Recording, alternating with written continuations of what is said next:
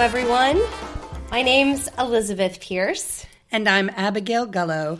and we are here with you to drink and learn. We're coming to you live from the studio room in the old number 77 hotel. This is a cool little room that is made for artists to come and do some work while they're in New Orleans. And, uh, you know, we're artists in a way. I am, uh, I am a bartender artist. I am an artist of the heart, of the soul, and the artist of alcohol. I love to put booze together in a glass, make it beautiful, and make people happy. So that's my artistry. Elizabeth, what's your artistry? My artistry is I am a really fantastic storyteller, and I put together anecdotes, facts. Facts sometimes disturb people these days, but sometimes facts are really interesting. And I try to uh, stitch them together in a way that reveals the culture of a place. And given the fact that I own a company called Drink and Learn, most of those stories and facts have to do with alcohol. And so uh, my art is the is the crazy quilt of booze history. That sounds lovely. Yeah, everyone's a fan. Every everyone is a fan of both of our art. Everyone arts, loves quilting. especially when you can drink it. yes.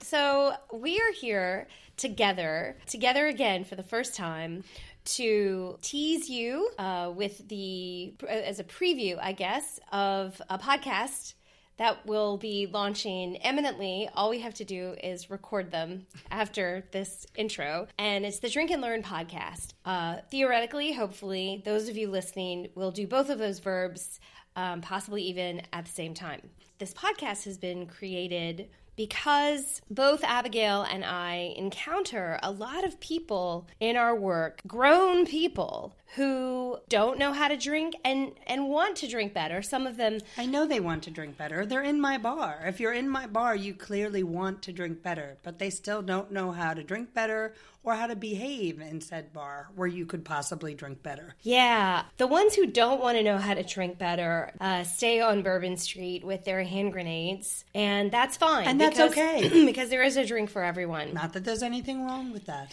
uh, but not if it's every day. And uh, well, actually, there shouldn't be nothing every day except maybe whiskey. Each of our uh, episodes is going to hopefully uh, elucidate you on a, a new drink, a little bit of history, a little bit of spirit story, um, help you gain confidence to walk into a bar and either order that thing that you've always heard about, but you were unsure about whether to plunk that $12 down and order, or maybe make it for yourself. Abigail is a supremely talented they say mixologist i i like bartender what do I you like, bartender. I like bartender. Yeah. Bartenders suits a lot of needs. I mean, I I definitely have an interest in spirits and creating beautiful cocktails, but uh, my personality and my my ability to mind read and listen to people at the bar and give them something that they didn't even know how to ask for is like a special bartender talent you know i said bartenders are part priest and part part confessor part psychiatrist part uh, chemist and i think i i think i am working on all three st francis of assisi said uh, a laborer works with his hands, an artist works with his hands and his heart, and a craftsman works with his hands, his heart, and his soul. So I aspire to be a craftsman in the art of bartending, but I don't feel like my soul is there yet. I still have things to learn. Oh, well, that's very humble and a beautiful aspiration. I was also going to say that sometimes I think a bartender is also part judge um, and occasionally uh, security. or cop. But what so what I was saying is that Abigail's really really talented and in addition to learning about these drinks or spirits, she, she will also be giving you some tips if you want to make them yourself. So, for those of you that might be a little reluctant to spend money in a bar and you want to make the drink yourself, then Abigail will be able to smooth that road, pave that road, or at least sweep the gravel out of the way. So, if you fall down, you don't skin your knees. Don't skin your knees.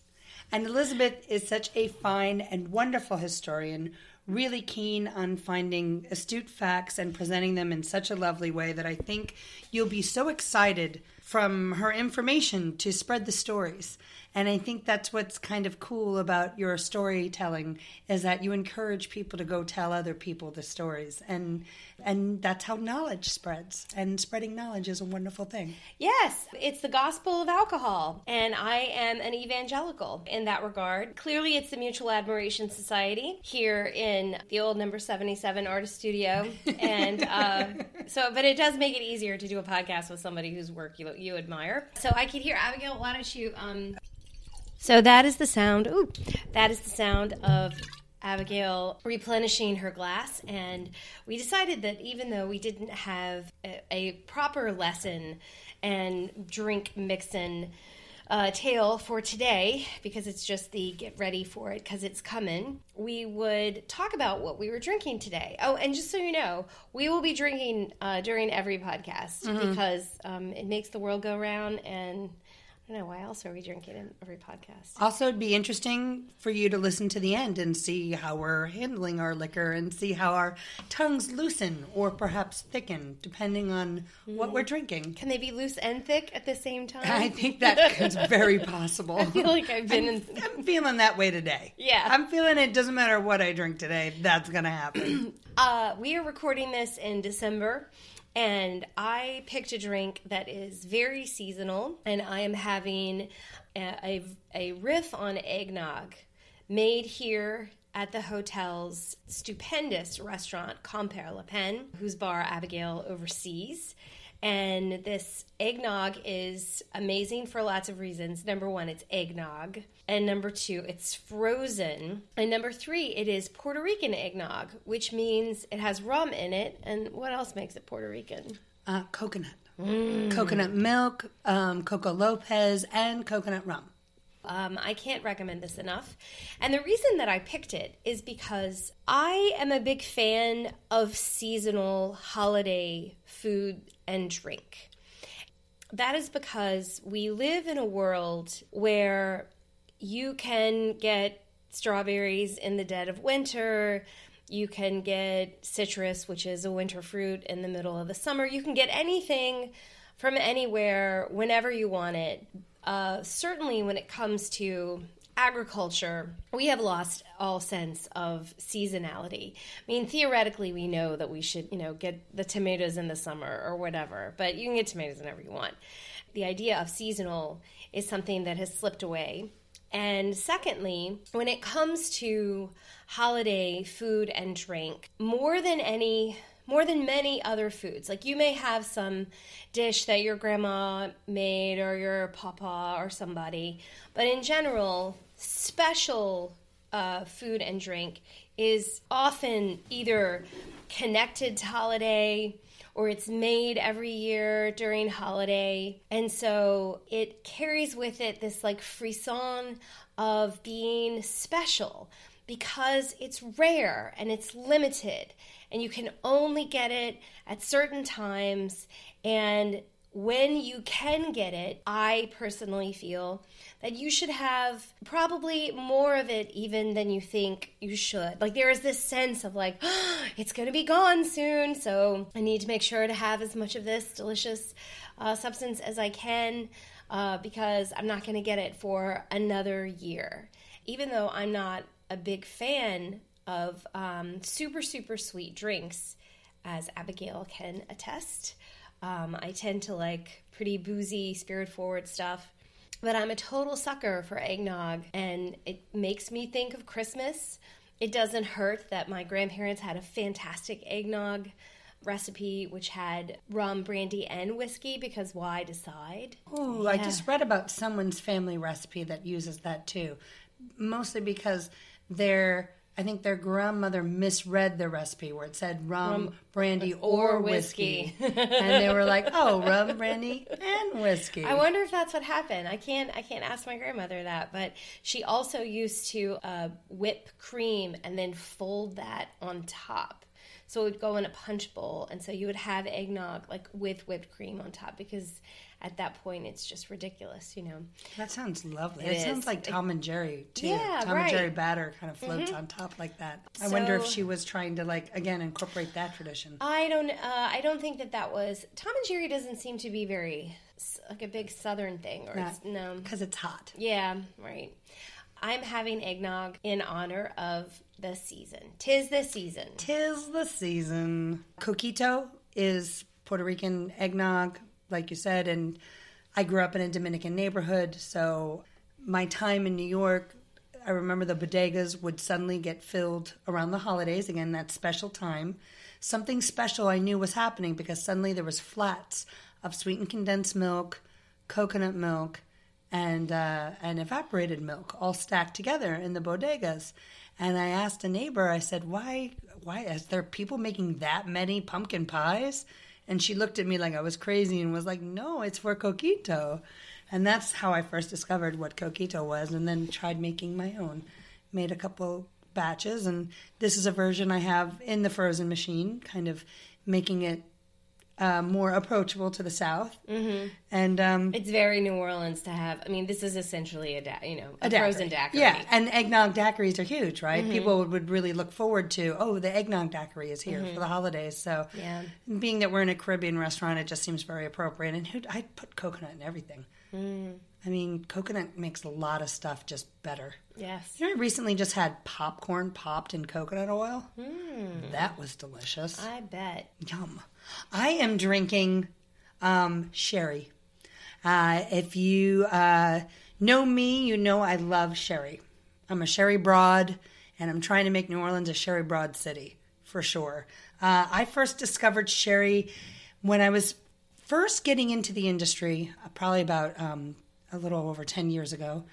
Uh, there was this bar called Louis 649 in the East Village and they would have weekly tastings and they would have a brand would come in and sponsor it and the brand ambassador would come and do a tasting and it'd be free and you'd get to taste through their product um, uh, usually a new or interesting you know different product you sometimes brought home sample bottles when we were first starting out in this industry and there was so many products that we were looking for and we couldn't get and new things we wanted to try.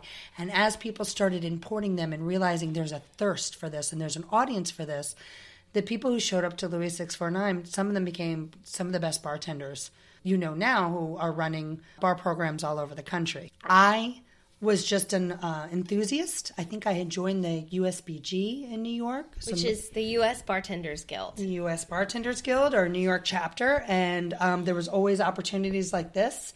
I also I had a blog called Rye Girl, and someone taught me how to you know let people know that you have like a blog, and then I started getting sent all these invites to liquor related activities. So I just started showing up and networking. And the one I showed up to the sherry one, I didn't think I knew anything about sherry. I thought I I think I thought it was sweet. And mm-hmm. the first thing they told us is, you think it's sweet. It's not. The majority of the wines that are made are from the Palomino grape, and they're some of the driest wines in the world. A Fino and Manzanilla are so dry. And I'd never tasted anything like that before. And we taste it was a Lustau tasting, and we tasted through their whole line from Finos, Manzanillas, to Amontillados, Palo Cortados, Olorosos, PX, and uh, even some Muscatel. So I got to taste everything in one night, and my mind, I just felt it opening up. I felt so excited. This is something I'd never tasted before. I'd never tasted anything like the nutty, oxidized deliciousness of sherry. I don't even think I still understood what it was. It took me years to discover that it was actually a wine. And it took me years further to understand the history that goes into it. 3,000 years of history of making this wine. I mean, it's older than Jesus, this process of making this wine. And I love that. I love being connected to some ancient secret. And I still feel like it's very secretive. I still feel like I don't know everything about sherry. And I feel like I have to go there. And I haven't been there yet. But I do like to travel and go to places where delicious stuff is made. And, and if I do that, I'll come back and I'll tell you all about it. But or maybe you should come. Maybe we should go and then we can make a podcast. um, well, Abigail, I hope that um, we are able to bring the same level of delight and um, like surprise to our listeners for all of the things that we're going to talk about that you felt when you first learned about sherry. Yes. Like, and and I also think that it's uh, worth pointing out that even those of us who work in the industry can still be surprised and delighted uh, unexpectedly by a new taste or a new product and that it's it's really exciting and it's we are as excited by the by the thing as you might be by the thing that we already know you know or something. There's always something new out there. I think that that's a good theme for for this coming season to um, bring to the masses our enthusiasm and curiosity uh, about the the booze world and the also the fact that we don't know everything not even a little bit but what we do know we're happy to share Yes, I think that's a wonderful way to put it. And I do hope that everyone gets really super excited by what we're talking about and uh, and the conversation continues. So, um, please make sure that you subscribe to the Drink and Learn podcast at wherever you like to organize your, your podcast hub. Uh, you can find more information about it, about me and Abigail at drinkandlearn.com. And we look forward to sharing lots of drinks and stories and surprise and delight with you. Thank you so much for listening. Thank you. Here's drinking with you, kid. Cheers.